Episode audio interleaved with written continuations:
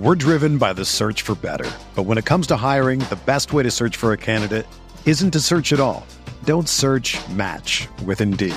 Indeed is your matching and hiring platform with over three hundred fifty million global monthly visitors, according to Indeed data, and a matching engine that helps you find quality candidates fast. Ditch the busy work. Use Indeed for scheduling, screening, and messaging so you can connect with candidates faster. Leveraging over one hundred forty million qualifications and preferences every day, Indeed's matching engine is constantly learning from your preferences. So the more you use Indeed, the better it gets. Join more than three point five million businesses worldwide that use Indeed to hire great talent fast. And listeners of this show will get a seventy-five dollars sponsored job credit to get your jobs more visibility at Indeed.com slash Blue Wire. Just go to Indeed.com slash Blue Wire right now and support our show by saying that you heard about Indeed on this podcast. That's Indeed.com slash Blue Wire. Terms and conditions apply. Need to hire? You need Indeed.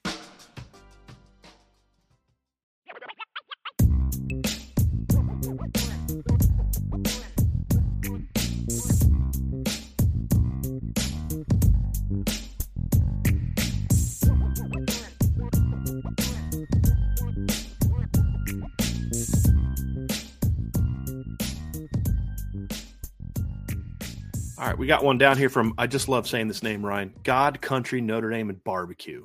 Just love that and the, one. And their question is, I love Sam Hartman, and I believe he is one of the reasons we are five and one right now, but has he regressed as a pure passer since his days at Wake Forest, or is it a scheme, receiver, et cetera problem? Well, it's the latter to me. Yeah. I mean, it, it's, it's, you watch that game, Ryan, he does not have confidence throwing the outside go ball to his receivers. He doesn't. You watched, so I, you watch y'all, did you do it last night or this morning? Like a little bit last night, finished it this morning. There's guys there that have yep. steps outside and one-on-ones. Tobias especially had four or five chances. He just doesn't have confidence. And and then the one time he did, Tobias showed why he doesn't have confidence in him right now. I, what I was going to say is that, like, it's it's warranted to have yes, a little bit of skepticism exactly. right now. If exactly. Yeah. Exactly. Yep. Yep. So I'm not banging on him. I mean, his he has not stepped up and made the plays he needs to make. And even on ones where it's like, you know, yeah, I don't blame – Tobias isn't the reason that that pass against Navy fell incomplete. Sam's got to throw a better ball. But and and then Tobias isn't the reason the one go ball that he threw to Tobias the, the first time, the one that fell short, was incomplete. But it's also right. kind of like – but you got to battle more for that ball and draw the penalty out, which is what we've ta- I've talked about. Yep. There's no way Tobias goes up for that ball in the end zone, catches it, and stays in bounds. His momentum would have carried him right out of bounds, but you could have had a much better shot of making that penalty so obvious looking that you got the fifteen yards. There was no way Tobias was going to catch that ball against Duke. There's no way, but you could have battled for it and drew. That's part of your craft as a receiver, Ryan. The best receivers in the N F L will, will do things, technically speaking, to draw a penalty in certain situations. Fight through contact. Yes, yeah, through but contact. You're doing it in a way where it's like, I'm I'm doing this, so it's going to look even more like I'm getting, you know, like I'm jumping for the ball, and I'm like, oh, you know, and making that guy run through. You know, I had no chance to catch that dang ball. But your body language needs to do that, and and and he's not doing that, so it's warranted because he's more than willing to throw balls into tight spots to Mitchell Evans right now. No yes. problem doing that. Because he'll catch the ball. Yeah. Right. So I think it's more of a scheme receiver problem than it is Sam Hartman because – I mean, Sam Hartman sailed that that crossing route to Rico. I can find plenty of film of him doing that at Wake. That just happens sometimes, right? He was just it was off. Every quarterback has an off night. And then sometimes quarterbacks just play out of their minds, like Jaden Daniels was on Saturday night at L S U. I mean, he just threw some stupidly good passes against Ole Miss. But Sam was off on Saturday. But he still threw some dimes. I mean, he still threw some absolute dimes in that game as well. That third and ten ball to Mitchell Evans on the last drive was, I mean, perfect, perfect timing, perfect ball. As soon as he hit his break, boom, ball's coming out, you know. How about after the um, after the muff punt by Chris Tyree, that one catch he had? Dude, that ball that he threw to the middle of the field, that takes some guts, man. Like, yes. that is not an easy throw that he made on that ball. That was a really good throw. The twenty-two-yard completion to Tyree, is that the one you're talking about? Yeah. Yeah. yeah.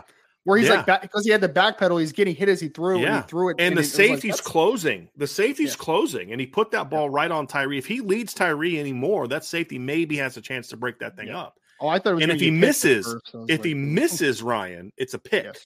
Yes. If he misses, it's a pick. I thought yes. he was going to get picked because there were like three yeah. bodies there. I'm like, oh, yeah. I don't know about that, but he fit it, man. The, like, the seam right, throw was... he made to, Ohio, to Mitchell Evans against Ohio State, that was a heck of a ball. It was. You know what I'm talking about? It was on the, it was on, it was his fourth, third or fourth quarter. It was the one that he completed for like twenty-five yards. Dude, there was three guys around Mitchell Evans yeah, on that. That was one. a great ball. Great ball. You know, yep. so he, he's doing some of that stuff. It's it's a scheme related thing, and they haven't needed him to be the forty-six attempt gunslinger he was at Wake Forest either. I, I think it's I, I've said it multiple weeks. I think it's more the passing game perspective because it's definitely a competence thing. They need to figure out how to make some plays outside the numbers right now. They're just not doing it. They're not. Middle of the field stuff's pretty good. I mean, you just named a few plays where it's just like, that's a middle of the field dime, a rope to the middle yeah. of the field. You're just not making those outside throws right now because there's just not a guy that I think you feel confident in making those plays. I mean, with Deion Colsey hurt and with Tobias having his struggles, like you don't really have that outside-oriented wide receiver now that can make those plays. Like you just don't really have that guy because – I think the, the big thing is like if Jaden Thomas is making that play or even a Jaden Greathouse is going to make that play, they're going to make it more on back shoulder physicality perspective than they are, you know, working outside the numbers, mm-hmm. back, you know, over the shoulder, that, that type of thing. Like they're just not those type of separators. So I just think that there's just a lack of trust. Like there's no A T Perry for him right now where it's just like, right. I'm going to put that ball up because A T is going to make the catch. Like I'm just, it's yep. going to happen, you know, there's, and they just no, don't have who, that. Who would that guy be for you right now? There's guys I, I was with hoping the ability it was Deion Colsey, but right. with him injured now, like right. you just don't have that guy right now. And and and Tobias is not that guy right now. No. Jaden Thomas doesn't get the separation to be that no. guy right now.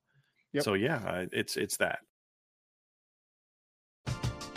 We're driven by the search for better, but when it comes to hiring, the best way to search for a candidate isn't to search at all. Don't search, match with Indeed. Indeed is your matching and hiring platform with over three hundred fifty million global monthly visitors, according to Indeed data, and a matching engine that helps you find quality candidates fast. Ditch the busy work. Use Indeed for scheduling, screening, and messaging so you can connect with candidates faster. Leveraging over one hundred forty million qualifications and preferences every day, Indeed's matching engine is constantly learning from your preferences, so the more you use Indeed, the better it gets. Join more than three point five million businesses worldwide that use Indeed to hire great talent fast. And listeners of this show will get a seventy-five dollars sponsored job credit to get your jobs more visibility at Indeed.com slash Blue Wire. Just go to Indeed.com slash Blue Wire right now and support our show by saying that you heard about Indeed on this podcast. That's Indeed.com slash Blue Wire. Terms and conditions apply. Need to hire? You need Indeed. The month of October is going to be jam-packed with huge games for Notre Dame, and ticket hunting for those games can be stressful, which is why you need to check out Game Time. Whether you're looking for last-minute tickets to this week's top twenty-five matchup between the Irish and Louisville, or next week when Notre Dame takes on U S C, Game Time is the go-to place for you. That's where I went and got tickets to the Notre Dame-Clemson game for my mom and dad. Game Time is the fast and easy way to buy tickets for all the sports, music, comedy, and theaters near you.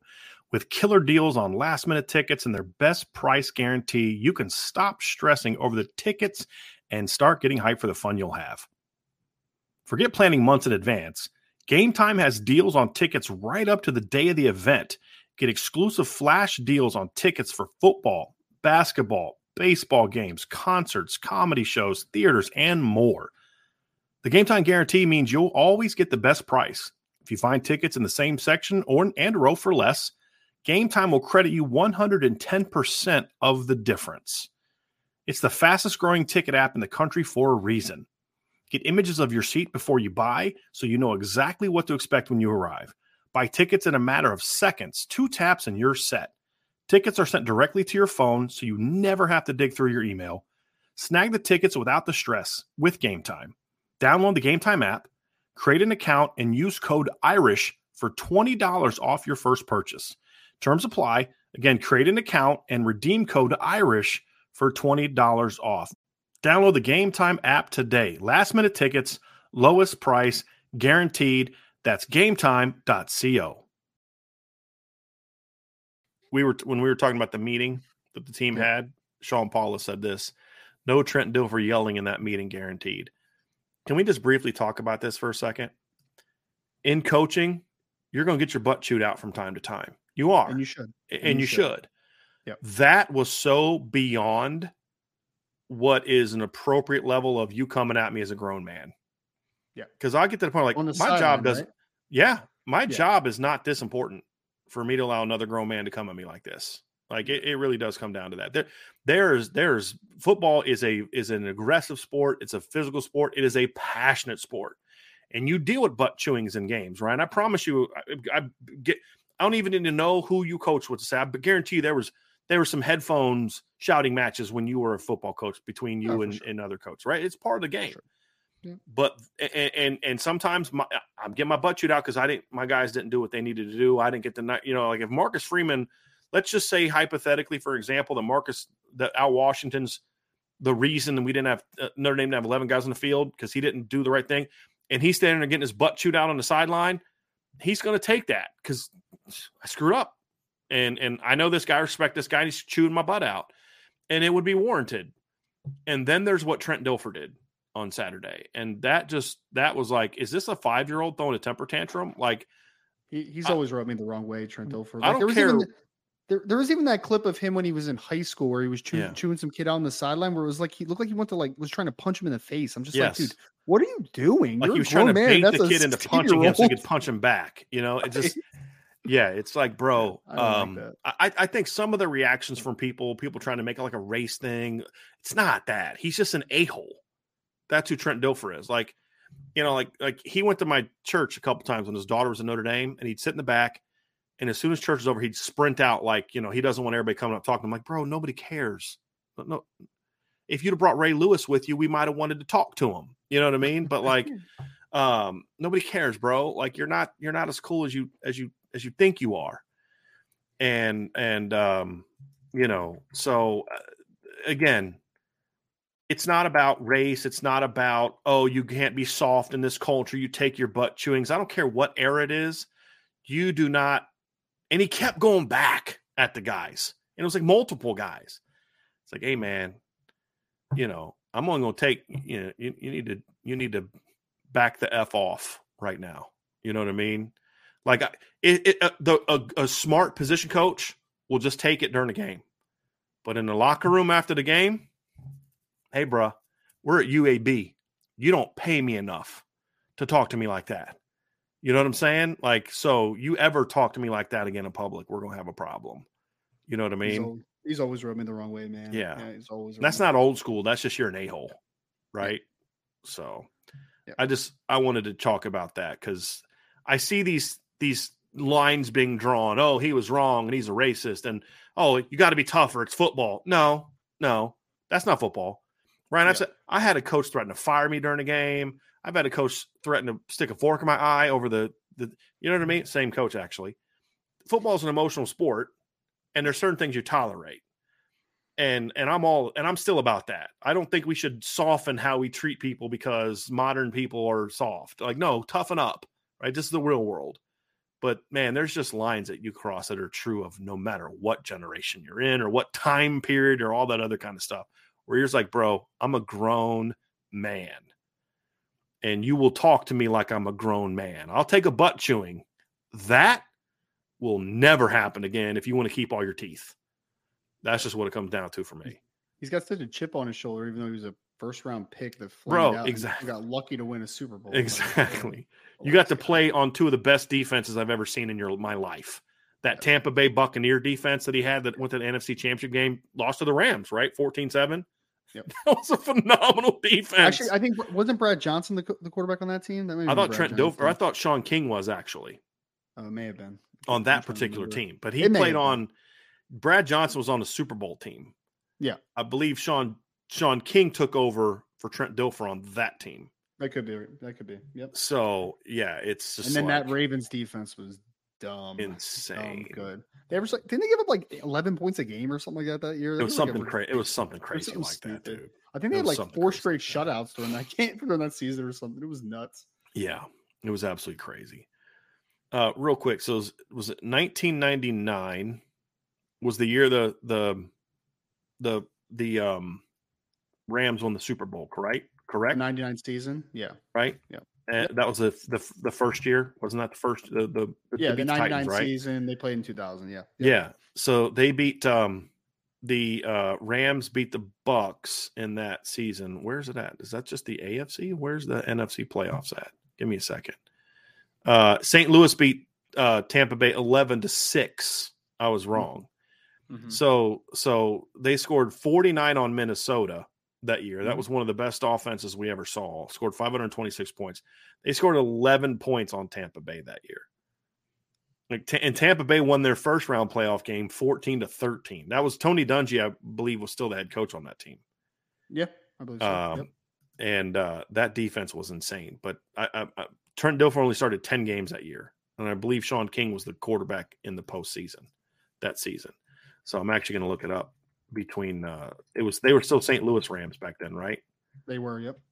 I'm actually going to look that up because I want to see, I want to see that I'm correct on this. Yeah. Sean King was the quarterback in that game for the Rams or for the Buccaneers, but mm-hmm. Trent Dilfer started the season for that team at quarterback and only played ten games.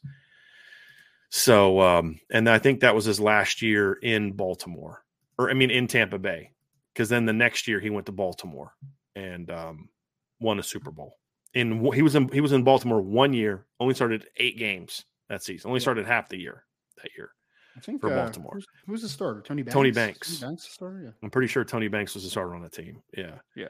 Yeah. And then I think he got hurt. And then so. Trent Dilfer rode the coattails of um, mm-hmm. that. No, and they had Shannon Sharp at tight end. Had Jamal Lewis running back, like Jonathan Ogden at left Stokely tackle. Was a, a wide receiver yeah. on that team too. That team yeah. was really good, really good. They had Priest Holmes as a running back too on that team. With Jamal was he Lewis, really? Yeah. yeah, yeah, yeah. He had such a weird N F L career because like he like just skyrocketed real fast and then just yeah quickly. He started, he started, he started getting injured and then it was yeah. done from from there. But yeah. yeah, on Kansas City, Priest Holmes was nuts. He was so yeah, old. yeah. All right, we got this. This is an interesting question from P K. P K says, Coach Brian, if you had no deep threat on your team due to lack of ability or injury, how would you devise an offense to get you to eleven and one? Well, number one, I'm I'm going to have to be real creative with how I run the football, number one. And I still think you can generate big plays in the pass game if you scheme it right. You just got to get – tempo is one thing you do. I think that helps neutralize some of that. Um, I'm a I'm a – you know, you say, okay, I don't have a lot of speed – but do I have athleticism? I need to know that, you know, because because Duke doesn't have a lot of burners that stretch the field, but they've got a, real, a lot of really good athletes. So you run, you know, more West Coast type stuff, or you run more levels. You do things to try to get them in space, you know, where you're scheming them and using their quickness and agility to your advantage. So there's a lot of things you can do without having a great deep threat. Of course, it helps. But I also think that's another time when when play action throws need to, to help you, because what you can do with the good play action game, Ryan, is, okay, I don't have the speed to get over top of safeties in a pure drop back situation, but here's what I can do. I can run a play action pass, get that safety either freeze or come down. Now I've made it easier for my four or five, five receiver to get over top of that guy where he's not going to do that on a pure drop back type of concept, right? And and so those are different things that you can do, that because you you now shorten the distance there by with some of those concepts. I would do things where I'd, you know, I'd hopefully have my quarterback moving a little bit, you know, some sprint outs to field sprint outs, some bootlegs, some th- things like that, where you can generate some cheap yards that can then create some some misdirection opportunities. You know, I think of that twenty eighteen Notre Dame Stanford game where, you know, Notre Dame did that play with Ian Book, did like a half roll, they did a delay, and then brought Alizé Mack backside, and Ian rolls out and buys time and then comes back to Alizé's wide open. Big play. Yep. So there's ways you can generate big plays without having Rocket Ismail at wide receiver. It helps. Yeah. yeah. But there's certainly things you can do. You just got to be a little bit more creative of it. And it's got to, some of it's got to be built off misdirection. Some of it's got to be built off your run game. So those are things I would do, Ryan. What, what, what are some run things? Ga- that you run game of? Is the best friend of creating those big plays. It's obviously not a perfect comparison because you're not going to run the triple option, but why is Navy and all these military schools ever such a high yards per catch? It's because you lull people to sleep and then you work yeah. off the play action game. You hit a waggle, whatever it is, and you create big plays. You want to make it a defense feel like they have to come down harder, and, and then you have to be able to hit them with some misdirection. That's how you create big plays if you don't have that guy that's established. Because, I mean, that, There's very, very, there's very, there's very few teams in college football right now, in my opinion, where it's just like they have a guy that could just run by any corner they go against. Like, there's not that many teams that have that guy, but it's the creative teams. It's the Lane Kiffins of the world to create big plays. Because like that, that Trey Harris kid they have at wide receiver right now, the kid's not a burner. He's not a burner mm-hmm. at all, but he creates big plays. Why? Because he's a very creative offensive coordinator. He understands how to attack space. That's how he does that. This we we kind of got a question related to this a little bit down here, Ryan, that I'm going to kind of jump to the bottom, and it just came up because it relates to kind of continue this conversation, and it's from, from Chief Brody, and I'll read it, Ryan, so you can kind of respond to it because it builds on what you just said, because you're absolutely spot on on this. He says, I understand Notre Dame doesn't have uh, – we'll continue it, but then also answer why Notre Dame shouldn't do this.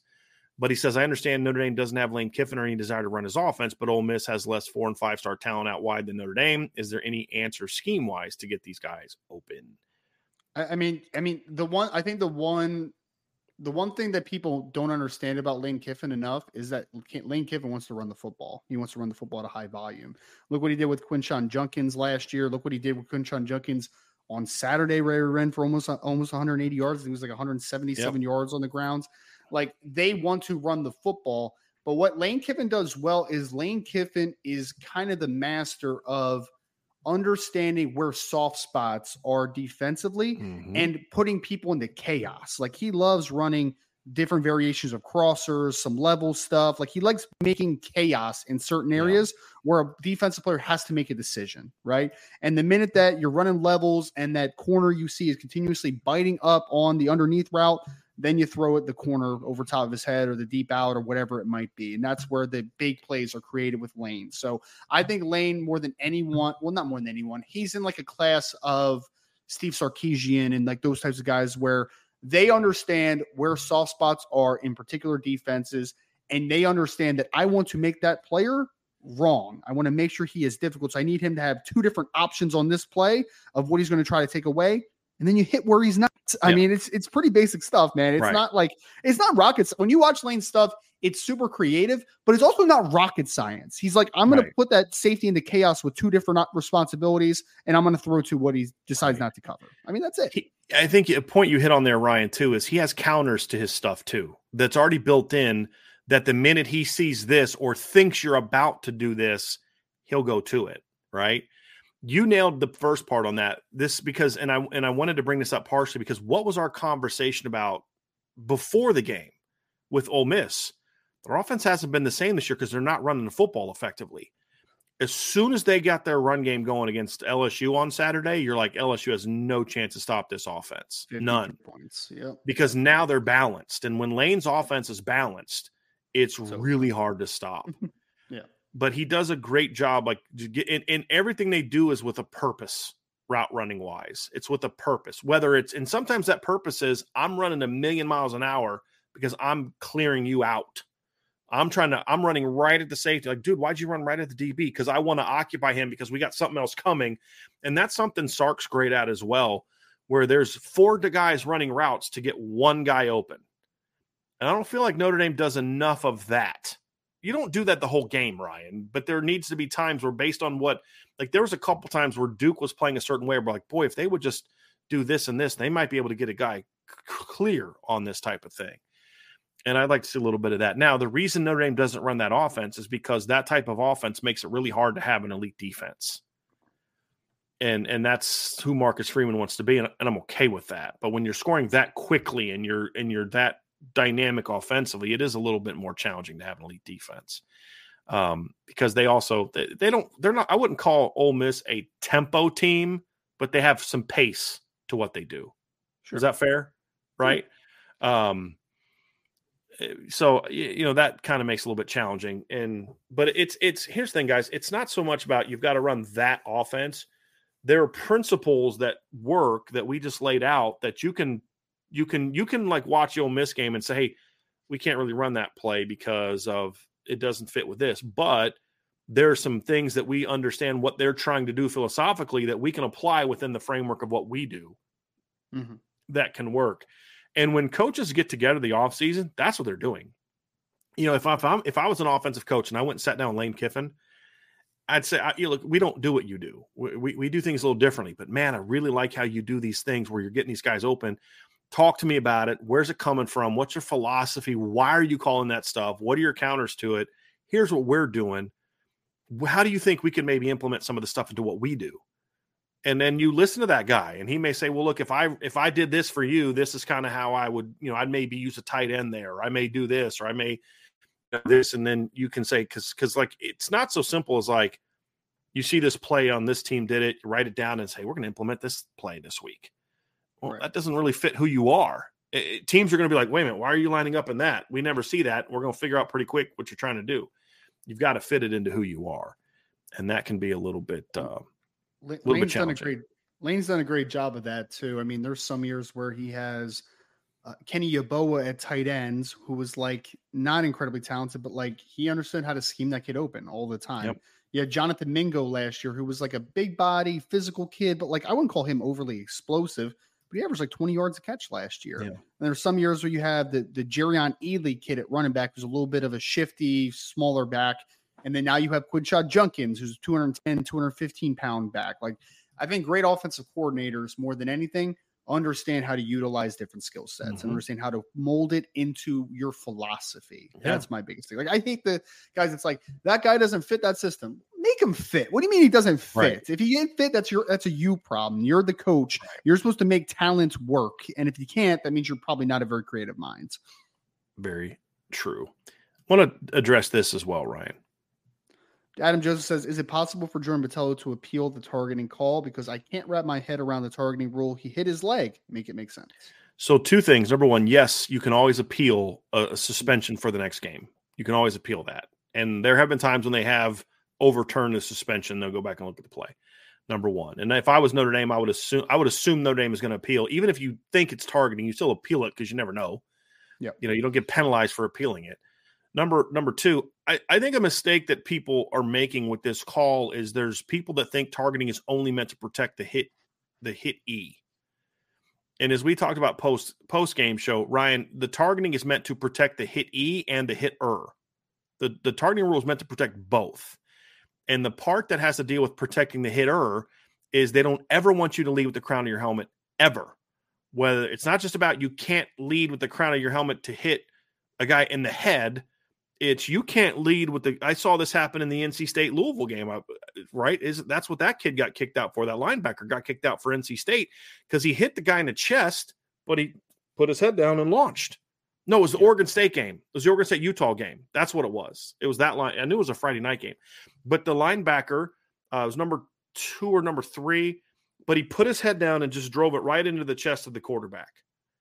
And but he led with the t- – you can't do that. They don't want you to do that. Period. I don't care if they hit the shin, the hip, and if anything, Ryan, it's more dangerous to put the crown of your helmet into someone's hip. It's one of the hardest parts of a guy's body, you know? Uh, and so um, that's what that rule is. It, it doesn't have anything to do with he led with the crown of his helmet. That's what he got kicked out for, not where he hit the guy. That that doesn't matter. It, it doesn't have to be helmet-to-helmet contact right. is the easiest way to say right. it, right? Like, you just don't – the defender cannot drop his head and create con- – well, a runner can't do it either. Well, he's not supposed to anyway. Like, you can't drop they your head. And have you ever contact. seen that called? Never. But he's not supposed to. He's not supposed right. to technically. But, yeah. I have think I've seen it called maybe, like, once or twice, but, like, not nearly as much as it should be called now. Like, you're, hmm. you're putting defenders in bad positions, too. It's like, so what am I supposed to do when that guy drops his head at me? Am I not exactly. drop my head back? Exactly. Like, I watched about five minutes of the Broncos game on Saturday, and they called a helmet-to-helmet yeah. hit on the Bears guy. And I'm like, the guy was going at the running back, and then the running back or the receiver went down, and that's yeah. what created the head-to-head contact. Well, that's, like, God, that's the that thing I hate the most. I, I hate those plays the most because it's like, as a defensive player, it's so hard to adjust on the fly when a exactly. player drop, drop changes his level. It's just like it's very difficult. So, yep. yeah. John A one, what's up, John? Notre Dame has used various run blocking concepts. Should they continue to expand or work towards a bread and butter? Well, I think they do have a bread and butter, John. If you look at the numbers that I put up on the message board, there's really two concepts that really dominate all the different stuff they do. Inside zone and, and gap scheme. And the gap scheme they get to with their power stuff and then also with the counter stuff. We haven't seen a ton of counter. It's been almost all different ways of running power. Uh, and, and the only difference for counter is counter can tend to hit a gap wider, and it's more delayed backfield action, which I think a good counter is actually a good complement to power, because if if I'm seeing the same blocking scheme, Ryan, and you're a linebacker and I see the same blocking scheme and I'm getting downhill, that's going to look one way. But if I'm showing you like a misdirection from the backside and I'm I'm coming at it from the backside, I can now hit it to where it'll be a little easier for me to bounce than it would be on just yeah. a straight pure power. Um, you know, and so, and it's going to be, it's going to mess with the linebacker's eyes a little bit. So I, I would like to see some of that, but it, it, it's not a, a lot of variety from a scheme standpoint, John. It really isn't. It, it's, it's basically two families of run blocking. And then they have a wrinkle of the buck sweep toss stuff. So it's really three, and that's a sister of the gap scheme. It's, you know, it's, it's not the same, but it's, it's, it's in the family. It's not a zone type of concept. So I don't think they're running a lot of stuff to where you have to worry, like, is there too much in their arsenal? Like, are they, no, that's not it. It was more so actually, I would say against Duke, they didn't go more to their bread and butter, which so far this season has been the inside zone. That's been their best run this year. It's the most efficient run. It's, it's, it's been their, their, their bread and butter. It looks like they're running a lot of different stuff because they run it so many different ways. You know, they're running power traditional with the front side kick out and the backside wrap. They're running power with a backside kick and a backside wrap that looks like counter, but it's actually power. You know, they're doing a lot of different things. They did power lead last week, which was in a different look where instead of kicking out the end, they just block out the end with the tight end and then have, you know, the, the or, or block out the end with the backside, I should say. And then they the, the wrap is actually a front side lead. Is this, I mean, it's power.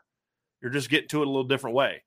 And so, uh, but all of that stuff for the offensive line doesn't change a lot. And that's who you got to be worried about putting too much on, I would say. So I, I don't, I don't think that's an issue. I just think, I just think their, the execution tends to be, uh, but like the stuff they were having problems with against Duke, that's stuff they've been running effectively since the N C State game. Right. So it wasn't like they put something new at them. I just don't think they should have been running against that look. And I think the fact that you were asking Rico Flores to be your, your, your counter, your power heavy guy, because power heavy is what, what I call it that. It's, it's just, you're getting an extra hat to the play side. That's it. That makes sense with Jaden Thomas. It made no sense to do that with Rico Flores, Ryan. None. That's just like you said earlier. You're just running a play because you've run in the past. You like it. Yep. But the guy that you ran that with that can do that is not there anymore. Rico, I mean, it was hilarious watching it. Rico would literally just sprint through the hole and just keep running. Like he wasn't looking for anybody to block. And then it, you know, messed up the timing and all that. And I think the last time they ran it, he runs into the back and it just – it's like, guys, this is on you. This isn't on Rico. This is on you. You shouldn't be running this play right now. Uh, Rico gave so much great effort on Saturday, man. I love what he did. Rico he did, but he's not run. He shouldn't be running that play, Ryan. Oh, no. I don't care no. about his effort. He's like, it's just it. Just it. You know what you should have done? Run that and have Cooper Flanagan do it out of thirteen personnel. If you're dead set on running that play, you know, yep. it just it doesn't make sense. We had a super chat for Raymond Hart. Raymond, thank you so much. I just got here and going to start at the beginning, but wanted to say tough win, but we got through it. Need more from our line moving forward. Go Irish. We had plenty to say about that, man. Plenty to say about that. Ryan, I'm going to read this next one because this is a recruiting question. This is from Todd Brammy. From uh, thank you, Todd, for the super chat. Assuming Notre Dame gets Taylon Taylor, of the three Michael, um, Michael, Marcus Freeman recruiting classes, who will be the best quarterback wide receiver duo? I think he's meaning like one quarterback yeah. and one receiver in a class. So it would be what?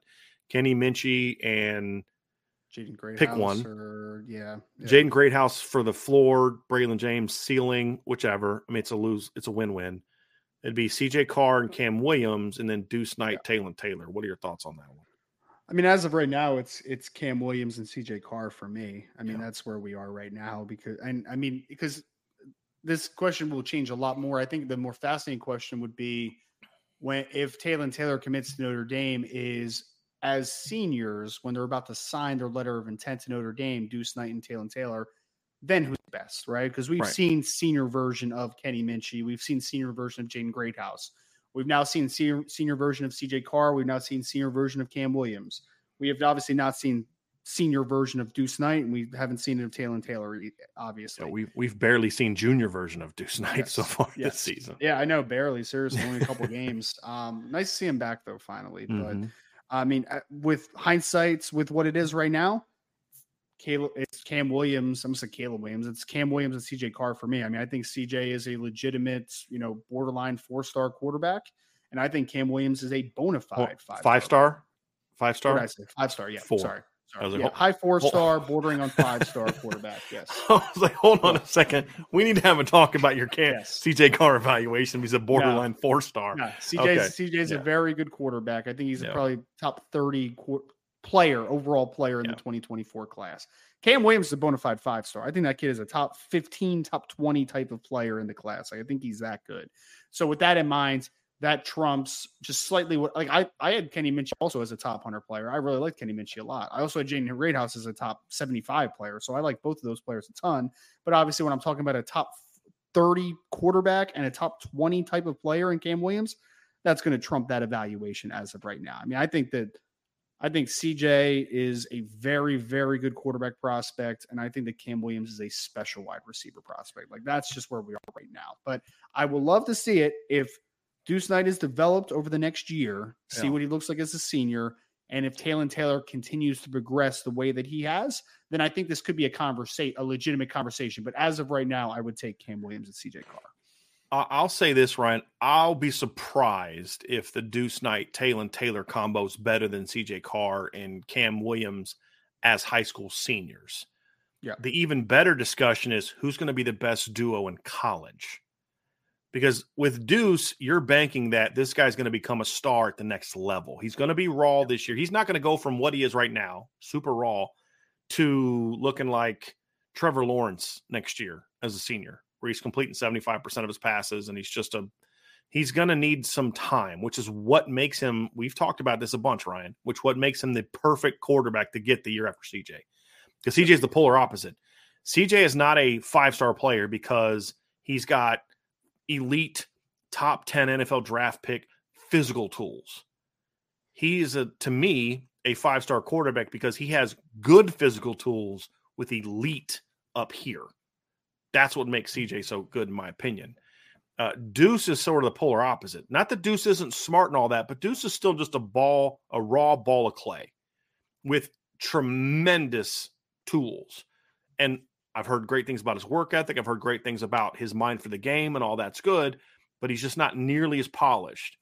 And sure. I think, t- it's like, and, and the thing too, so that's where it comes down to. I think Taylon Taylor's a five-star and Cam Williams is going to be a five-star. When when I when I do my new grades, they're kind of they kind of wash each other out. They're different players. Well, Cam's bigger, long vertical. I think Taylon Taylor's kind of like a Garrett Wilson type. They're going to kind of even themselves out. What it comes down to is which quarterback's going to be better as a senior. And and Deuce may rank higher because he's got the elite tools, but C J will be better at high school quarterback. I'm really curious to see who ends up being the better college the college duo. But here's the best part about it, Ryan. There's going to be a time at Notre Dame when Jaden Greathouse, Braylon James, Rico Flores, Cam Williams, Micah Gilbert, Logan Saldate, and hopefully Taylon Taylor are all on the same team together. Yep. And it's not a dude. And yep. that's what I'm looking forward to. I don't care who the quarterback is, whether it's Kenny Minchey, C J Carr, or Deuce Knight, or potentially all three of them at some point in time. Hopefully. That's going to be fun, buddy. Yep. That's going to be fun. I can't wait for that. We had another super chat from Tyler Evans. A lot of great super chats today. Thank you all so much. Any head coaches you believe are on the hot seat right now? Um, oh, there's definitely some. I mean, there's some guys that have kind of been in on it all year, and that's not going to change. I mean, look, I think Tony Elliott's got to be on the hot seat right now because they are awful. Tony Elliott stinks, man. They are awful. I, I, I'm just, I I'm mean, just curious if Virginia cares that much, though. Like, do they care that much? I, I don't, um, I don't know. Yeah, that's probably Brock, a, Brocco stepped down, right? Even though he was training in the yeah. wrong direction, like he did, he wasn't yeah. like forced out. I don't think. From I think what I understand, he just was kind of burned out. From what done, I understand, yeah, he was, done. Yeah, he was a really good go coach too. But he on his just, ranch and just I'm take out. some time away. Yeah, yeah, yeah. Because I didn't, I didn't realize honestly how old Brocco was. To be honest with you, was he in his sixties? Like, yeah, like he he he's he, he he's fifty-seven. Oh, like fifty-seven. I really thought he was older than that. I'm I'm talking about like. Other way, mm-hmm. Ryan. Mm-hmm. I thought he was going to be like sixty-five because I'm like he's burned out. I'm like, oh, is he a little older than that? You know what I mean? But no, he's only he was only fifty-six when he stepped down, fifty-five when he stepped down. Hmm. But he's a hard I mean, he's a guy, and this is what people will talk about. He is a guy that when I'm coaching, I just I got nothing else I can focus on. I'm just I put everything into it. And there are some guys like that, and it's hard for them to. I mean, they just they can burn out a little quicker, you know. Yeah. But um, but yeah, Tony. I mean, they're terrible. I, I would say I would not say Pat Narduzzi is on the hot seat, but man, they keep playing this bad, then he will be next year. That's that's for sure. Um, I don't I don't think there's anybody in the Big twelve that's on the hot seat. Dave Aranda got off of it this past week with a win over. Got, got lucky yeah. this past week. Yeah, they needed that win bad, really, really bad. Um, you know, and then it, you know, Big Ten. You know, to me, P J Fleck. To me, man, like, bro, you you, you got some He's games coming up. Seat, I don't huh? No, he he. Nah. Let me finish. Okay. We got some games coming up. They got Michigan this weekend. They got to play at Iowa. They got to play at Ohio State, at Purdue, home against Wisconsin. If he doesn't figure something out quickly, he's going to go into next season with the biggest question marks that has been there his entire career. Because you've got two things happening at the at the same time, Ryan. You've got the lack of success on the field coupled with the stuff that's coming out off the field. And that's the you know the the, the articles being written about. You know, the pl- former players not liking them. It's like you just you don't want that that double-edged sword of coming at you. You say, hey, look, you don't like me, but look, we're winning. You know, those guys just don't like being they don't like being challenged or whatever. When you're losing and that stuff comes out, it's a problem. So he needs to finish this season strong if he's gonna if he's gonna not be on the hot seat. Pac twelve. I mean, all the guys struggling in the Pac twelve are are new guys. Yeah. So I, I don't. I don't see anybody in the Pac twelve that's I don't think so. It's an issue. And then again, all the guys, well, most of the guys struggling in the S E C are relatively new guys, right? The Mississippi State guy. I mean, I don't think Sam Pittman's on the hot seat, but this season could get away from them in a hurry. And as you know, in the S E C, Ryan, um, it takes one bad year, no matter what you've done, could get you fired. And yeah. I'm, I'm hearing people talking about like Billy Napier's on the hot seat. I'm like, they're three and two. They just beat Tennessee. Like, this is why just, this is why like I don't understand over, why people take some of these jobs, man. Yeah, well, it's the Florida like, standards are just so unrealistic sometimes. But. Very much. I think that's a great way of putting it. Dan Mullen wins double-digit games two years in a row. Year three, they play in the S E C championship game. Almost like they didn't almost beat Bama, but they gave Bama the best game Bama had all year. I mean, Bama was the better team, but like that was a back and forth game the whole game. In the middle of the next year, he's fired. It just yep. Why would anyone want to take that job? You know, so that that's one. But honestly, some of the hot seat coaches are already gone. You know, Mel Tucker was on the hot seat coming into the season. He's gone. Uh, Pat Fitzgerald, I always said, should have been on the hot seat. He's gone. Um, my question is, is, is if Iowa doesn't figure something out, I don't know that Kirk Ferentz will ever be on the hot seat. But you just get to the point in time where it's like, down. dude, you, you got to do something, man, because you can't keep having your kid – be this like that's kind of what turned some people off of Bill Snyder at the end.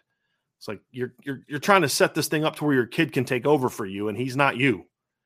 Right. You know, and um that's an interesting one. But Virginia, oh, oh, here's one, Ryan, that we forgot to talk about. Jeff Hafley at Boston College. Oh, he should be out. He should be out yeah, right now. He's, he's definitely bad. on a hot seat. He's definitely bad. on a hot seat.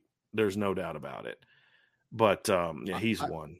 It's, I wouldn't say it's the hot seat, but I wouldn't be shocked if Mike, if um, I said Mike Shula, if um, Mike Gundy would just like, step down at some point because like they are trending yeah. in a terrible direction. Yeah, trending in a terrible. He d- and he doesn't seem to like the new college football very much. Yeah, and like, they're, lo- they're and, losing players every year to the transfer portal, and it's just yeah, yeah it's not it's not pretty. Yeah, you know, at Oklahoma State right now. Yeah, I, I I could see him being one of those guys. I could see him doing kind of the, going the Jay Wright move, which is like, I just don't want to coach in this game anymore. I got this yeah. isn't what I signed up for. You know what right. I mean? So maybe yeah, Wilcox at Cal if they're like, we want new blood going into the sure. A C C. Like I don't know, sure. And that's another one you have to ask yourself: like, do they care enough? You know what I mean? But right now, I'll tell you what, man. I think Justin Wilcox does a nice job. I just don't think he gets any support. Like, I think he does a nice job for Cal. They're three and two. They just beat Arizona State. They should have beat Auburn. If they had a place kicker, they'd have beat Auburn. You know, um, I thought they outplayed Auburn for a chunk of that game. You know, it, it, They need they you know what they got to do, Ryan? They've got to win, they got to pull off an upset or two. Right? So they're three and two right now. They play at Stanford. They can definitely win that game. But after that, it's like you got Oregon State at home, at Utah, home against U S C, at Oregon, home against Washington State, at U C L A. You're gonna have to pull off an upset or two yeah. and and get to a bowl game. Yeah. Because like you said, that could be, if you don't make a bowl game, that could be the, if there's a group of people that want to make a, a splashy change to go into the new conference, you've given them the ammunition to do that if you don't make a bowl game. Right. And so I think that would, that's where he's going to have to finish strong. But I, I don't, I think the guy's done a nice job. I do. It's a good football coach. Not a great one, but a good football coach. All right. We had another super chat from Derek Junkart, who says, I want, I want to see two back sets, Audric Estime and Jeremiah Love. You can run inside, outside, play action, R P O, and counters off of one formation with minimal subbing. I agree. We need to see it as well. I want to see that package as well. Yeah. The thing that, that I think we have to come to grips with though, as fans, is you can't do that. The, I don't think you can do that for an entire game. There are some limitations to that. And so it's not a thing where they need to run thirty snaps a game or forty snaps a game out of twenty-one personnel. But for at like least not series, against the good teams. That would be a lot of fun. Right. Yeah. And you've yeah. got to have some wrinkles for it and some counters. But, yeah, I mean, I, I wouldn't mind seeing fifteen, twenty snaps a game. And that's high, for me, that's high. And the reason I, I would like to see it is because I think you have two players at running back, really three, that bring a unique skill set that would make it work. Number one is Devin Ford as a blocker has turned out to – I mean, that's a big thing too. Like, Ryan, in most twenty-one looks where you have two tailbacks, you don't really have a blocker, you know. And, and I don't know that you're going to want to have Audric Estime – doing a lot of lead blocking, even though he can, he takes enough of a pounding. Do you really want to have him, you know, doing that? I, I, I don't know, but Devin comes in and did really well in that regard against Ohio State. And then with Jadarian Price and Jeremiah Love, what they can do out of the backfield with their catching ability in different areas. Yeah. I think that's another part of it. Yeah. You talk about Estime and Love, and we need to see Estime and Love, but I also want to see some twenty-one and twenty personnel with Price and Love together. That I think can do some interesting things as well. So yeah, I, I normally I'm like a, you know, a wrinkle here and there. This is the team that I thought could do the most also because of the issues that they're having a receiver where I, we could see a little bit more, but it just can't be your, it can't be your, do, your dominant, your dominant uh, personnel grouping in my I, opinion. I also think that Love could do a lot of the, the, power inside power stuff as well because that kid runs hard, man. Yes, he, he does. Runs very hard. He breaks yep. a lot of tackles. So yep. I'm there for Jeremiah Love, Love. T-Guns, what's up, Tommy? Man, how ironic would it be if two teams got into the playoff from the pack just before it goes away? I know it wouldn't be good for Notre Dame, so I hope it doesn't happen. Well, it it, it just makes it even sadder, to be honest yeah. with you, that the the the year where the Pac twelve is about to have their best year in a long time, yeah. a very long time, and people talk about what they're going to be in the Big Ten next year. They're going to be in the A C C next year. They're going to be in the Big twelve next year. And it's not even like, like my first thought when I was watching the Utah Florida game, what a big win for the Big twelve. I was like, hold on a second. They're not in the Big twelve yet. Like that was my thought process. And it's kind of sad. And it's also sad watching how good Washington State and Oregon State are right now, saying they're going to basically get, you know, uh, what's the word? Um, what's the soccer term for, what do they call it? Where you oh, relegation. relegation. Relegated, yeah. Like they're they're they're going to get relegated to the Mountain West, and they shouldn't be. Like normally, re- in, in relegation, if I understand it correctly, in soccer, is if you don't perform well enough, you kind of get booted from the top group. And well, and these then, are two teams. Then they play in like the lesser league, but then if they play well, then they can right. get back up, like that type of thing. Yeah. But these two teams are doing exactly what you want a big time, you know, Power Five team to be. They're very good football teams. They're well coached. They've got talent, and they're being relegated for things that have nothing to do with what happens on the football field. And that's the sad about the part about this whole thing. Like if, if Vanderbilt was getting relegated because they stink all the time, or if Georgia Tech was getting relegated because they stink, or, or, you know, some of these teams like Kansas back in the day before Lance Leopold got there, I could understand that. Right. But this has nothing to do with football. And that's the part that bothers me, bothers me the most, but um, I don't want that to happen. Cause most likely if there's two teams from the Pac twelve that make it, they're going to be two teams going to the Big twelve, Big ten. And I don't want the Big Ten. The Big Ten already has a an, an unnecessarily high opinion of itself, when in reality, it's three really good teams and a bunch of crap this season. I'm sorry. It just is.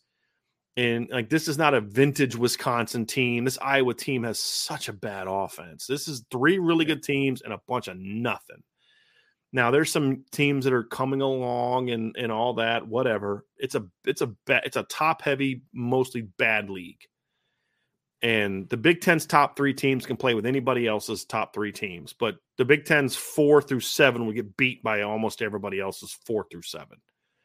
And, um, you know, that's, that's what just kind of is disappointing about the whole thing, in my yeah. opinion, because the Big Ten just, oh, I'm so sick of the Big Ten. All right, here's one from uh, Salty. Salty says, which do you think will ultimately be more impactful for this team's development this season? The last play, the last play loss to Ohio State, or the last minute win against Duke, and why? Well, uh, Duke, because it followed, right? Like if you reverse the two games, Ryan, then all the good, you know, vibes and, and the lessons learned from the Duke comeback are gone, because a week later you choked the game away in the fourth quarter, basically. Right. Needed, yeah. Yep. Right. And so it's gone. It, it, you know, the, all that, all that good, you know, mojo, so to speak, is gone. The yep. fact that Notre Dame did the polar opposite of what cost them a game the week before, to me, is a great mental boost for a football team. Now there's technical stuff that got to get, get pointed out, but the timing of when it happened, to me, is why the Duke game will carry the most weight for this team moving forward. Now, this is referring to how it's going to impact the Notre Dame football team and yep. the development, as you said. I'm not talking about the resume, because the resume is it's better to have a win over Ohio. I've always said this. It's better to have a great win and a not great loss than to have a great loss and a okay win from a playoff resume standpoint, in my opinion. But development of this team, the the timing in which these games happened, Duke is the answer for me easily. Well, I think after the Ohio State game, I, th- I think a lot of players probably felt dejected because they lost the game. But there's also that, that part of you that's like, but, you know, I played pretty well, though. Like, we played okay. Like, there was a lot of good in that Ohio State game. The Duke game, there was not a lot of good play. There wasn't. Like, it was an ugly, ugly victory. So I think for me, it's like, if I'm a if I'm truthful with myself as a player, I leave the Duke film session, I mean, the Ohio State film session saying, you know, we lost, but, like, I did okay. Like, we did okay. We were an okay football team that day. Watching Duke, I'm just like, man, we, we weren't good at all. Like, we sucked. Yeah. Like, we kind of sucked. We were not a great team that day. And I think that, that a lot more growth can come out of that one, is like, I can be a whole lot better than that. Like, that was Oh, bad. I get what you're saying. I get what you're saying, Ryan. You're not, you're saying yeah. like from a development standpoint, is you can look and, hey, we won that game, guys. So there's a lot we can get better at. I get what you're saying. one hundred percent, yeah. Like, like personally you were... perspective, like I did not, we did not play well against Duke at all yeah. and, and barely squeaked out a victory. Yeah. Ohio State, we played pretty well for the most part, but just didn't yeah. get the win in the end. You know what I mean? I thought you were making the opposite point. I thought you were going to say, we played pretty well. I feel pretty good about myself. And I don't feel good about myself. Oh, no. no, I get what you're saying. No, no. You're saying the opposite, which that's why I was like. I'm saying from a personal growth team yeah. perspective, we did not play yes. well. We can get a lot yes. better than that. But we showed heart, we showed character, and we sure. learned how to win things that Notre Dame had not done. So, yeah, that I'm going with Duke. And, and again, I do think the timing of it matters. I think if you flip the times those games are played, we're having a much different conversation right now about the rest of the season. I'm not saying it would have been justified or not, but that would have been the vibe coming out. All right, we had a super chat from Sammy Torres, Aunt Barbara Ochsner. Thank you so much. Who are your top three most underrated college coaches right now? I'm assuming. Um, yeah. Top three. Uh, I mean, I I think for me, I don't know. Would you say Kyle Whittingham's under, under underrated a little bit? Like, always. I don't, yeah. Always. Yeah. I think the football diehards like you and I respect yeah. the heck out of them. I, I think most just normal casual fans don't have a clue about how good Kyle Whittingham is. Kyle Kyle Whittingham, Troy Calhoun from Air Force, yeah. and then number three would be, honestly, I think that I think Kirk Ferentz is becoming to get a little underrated just because his son is a complete failure as an offensive coordinator yeah. and he won't get rid of him. You know what yeah. I mean? So, I mean, yeah. but if you look back at it at the That's end, we're, we're going to remember Kirk Ferentz for like the failures of like yeah. the offensive coordinator stuff, but like, entirety, he was a really good coach. And that's the disappointing thing, Ryan. That's the really disappointing thing. And I'll say this, you know who else is being very underrated right now? And this is going to sound a little crazy. I don't know if I put him in my top three. I'm still thinking through this of who my top three would be. Um, well, I, I'll say, I'll say, I'll say this, a couple guys that pop in my head as far as top three. I think Mark Stoops is a very underrated football coach for what he's done at Kentucky. there. He doesn't get a lot of love about, like, everybody's Mike Elko is going to be the next big time, uh, you know, new hire. And I'm like, and he, and he's deserved it. He's earned it. But so we never hear his, we never hear Mark Stoops' name when you talk about, like, guys doing a great job. He's got multiple ten win seasons at Kentucky, and they're five and oh and just curb stomped Florida. You know what yep. I mean? Like, he's a very underrated coach, in my opinion, and doesn't necessarily do it with, like, gimmicky stuff and, and all those other type of things. But here's a guy, to me, that I think is very underrated right now. That's Kalen DeBoer. Because when people talk about Washington, all the conversation is about the players. And that's partly because Kalen DeBoer, I think, kind of likes it that way. You know, like, put all the praise on my guys. He's not like a demonstrative, uh, you know, out there bringing attention to himself like Dan Lannings and guys like that. He's just, give all the praise to my guys. My guys are doing a great job. But, like, we don't ever, like, I don't anyway, hardly ever hear anyone talk about what a freaking genius Kalen DeBoer is offensively. We always talk about, oh, wow, how good Michael Penix is and how good Roman. If, if he's not the head football coach, most people have no clue who Michael Penix is or who Rome Odunze are or who Jalen McMillan are. Because here's the thing, Rome Odunze was a good football player before Kalen DeBoer showed up. He has just become a, a tremendous football player now he's there. You know, I mean, Rome Odunze caught forty-one passes as a true freshman in two thousand twenty-one. Jalen McMillan caught thirty-nine passes for four hundred seventy yards as a freshman. You know what I mean? Well, Rome Odunze was a redshirt freshman, I should say, that season in two thousand twenty-one. But, you know, Jalen, they both were because of the COVID year the year before. But they were good football players. They've become a star group now because of Kalen DeBoer. I think he's a heck of a football coach. Like, yeah. heck of a football coach.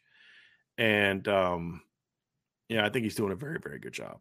Very, very good job. And doesn't get the love that a guy doing that well. And here's the other thing, too, Ryan. The the, the storyline about, about Mike Elko is he inherited a terrible team, and he turned it around really quickly. And and my answer is, well, I wouldn't say that that Kalen DeBoer inherited a team with, that lacked talent. Because I think Washington had some decent talent because Jimmy Lake could recruit. He just couldn't coach his way out of a paper bag. But he inherited a program with a lot of problems, culture-wise, and just, you know, it just, he did not. He inherited a team that went four and eight the year before and quickly turned him around. I mean, the guy is sixteen and two in his two years so far, and the two losses were by eight points or less. He's doing a great job, great job in my opinion. Here's a good one, Ryan. Anthony uh, Anthony Proger, Jeff Tedford has always been underrated. I would agree with that. He's doing a nice job at Fresno. And he was a good coach at Cal. He's a good coach at Cal. All right, let's get back to some of these questions up here. Here's a good one. Here's a good one, Ryan. Um, this is this is an interesting one. Let me read this one because I want to get your thoughts on it because I kind of talked a little bit about it last night. With George Patel out for the first half, is it a concern or could it be what the doctor ordered? Because this could be taken a couple different ways. I mean, John, it's – I still do believe in Jordan Batteau's talent. So, I mean, I don't think of it as a positive from that perspective, but I think that the blessing in dis- I don't want to say blessing in disguise. The the thing that you can get out of it is that guys like Joshua Burnham are now going to have to play a lot more. Jordan, uh, Junior Tuimaka are going to have to play more. So I think that you are creating depth in that regard, right? You're getting guys meaningful playing time. And ultimately, maybe it doesn't have to be a one-person show at Viper moving forward if they play well. Maybe it could be Jordan Botello, Joshua Burnham, and Junior Tuimaka are all really good football players, and you rotate them well, and you get more production out of the Viper position than what you're currently getting. So I don't want this to be just like a, a dismissal of Jordan Botello, like, yeah, man, if Joshua Burnham steps up, he's the guy. Like, that's it. No, you need all those guys to be guys, right. And I think that's the part that you could get out of this weekend. I think, Hopefully. I think it's just what the doctor ordered. In two regards. Number one, you're forced to play the younger players that so far you've been hesitant to give a lot of playing time. If they play well, you're going to have a lot more confidence in playing them more down the road, which is exactly what I've been saying. It's not that I don't think Riley Mills and Howard Cross have been great this year. They have been. I still want to take ten snaps off of their game every week and, and give them to Jason Onye and Gabriel Rubio and those guys to make sure that they're fresh. Yep. As the season wears on, same thing with Jordan Botelho. I want Jordan Botelho having ten to fifteen less snaps on his legs in the fourth quarter on that game, you know, that potential game-winning drive, because I want him fresh and making that play off the edge. So I do think that it could be good in that regard if they play well. The other thing is, is my hope is that this is the kind of thing that maybe kickstarts Jordan a little bit, you know, as far as how he's playing in the pass game is like, hey, man, Like, this thing can be taken away from you like that, whether it's a penalty, whether it's an, like an ejection suspension, whether it's an injury, whatever. Like, man, we need you. And then being out there where he's not out there, sometimes, Ryan, that can be a thing when you see when guys miss games with injury or whatever. It's like, man, like, I hate not being out there. When I get back out there, man, I'm going to be a, I'm going to be, oh, oh, wait, you know what I mean? Like, I'm going to just go crazy. And if that can be the thing that sparks him, that's great. And then if it sparks him and you're now confident to to give Josh and and uh, Junior, you know, ten, fifteen more snaps a game as a combination, and now Jordan's even fresh, that's the ideal. If if this goes perfectly for me, it's that. Sure. And I don't know if that happens if he's not suspended. Like, if he's not suspended, they're not just going to all of a sudden up and play those younger guys more. They're just not going to do probably it. Not. No, probably not. And so that's why I like it. But Jordan has still got to be the guy there as yep. long as he re- handles this properly. Because, again, those guys can give you more pass rush. Josh Burnham can give you more of a pass rush than Jordan Mattello based on how they've played so far this season. But what I want is for this to be the spark that gets Jordan Mattello back to rushing the quarterback like he did last year. Because yeah. if this defense gets that for the last six games, five and a half games, Ryan, since he's going to miss the first half, this defense has been pretty good, takes a jump. Yep. And at a time when they're going to need it with that kid from uh, L A coming to town in a week and a you know, a couple weeks. So yeah, you're going to need yep. Jordan Mattello to be a dude that game, guys. Yep. I don't care what Josh Burnham and Jay Junior Chilomaka do in the first half against Louisville. You're going to need Josh Jordan Mattello to be a dude.